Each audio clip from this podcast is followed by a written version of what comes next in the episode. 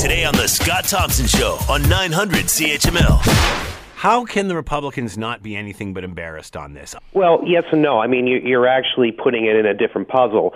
I don't have an issue that CNN looks at this presidency, the White House, and Republicans in general in a different way. They always have. Since the network was first created in the 1980s by Ted Turner, they've always taken a liberal point of view, which is perfectly fine. I don't have an issue with that. In a democracy, we're supposed to have intellectual discourse and free thought and differences of, of opinion.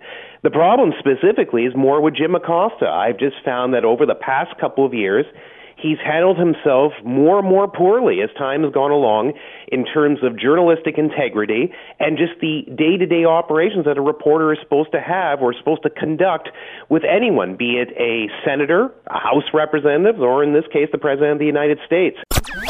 The Scott Thompson Show, weekdays from noon to 3 on 900 CHML.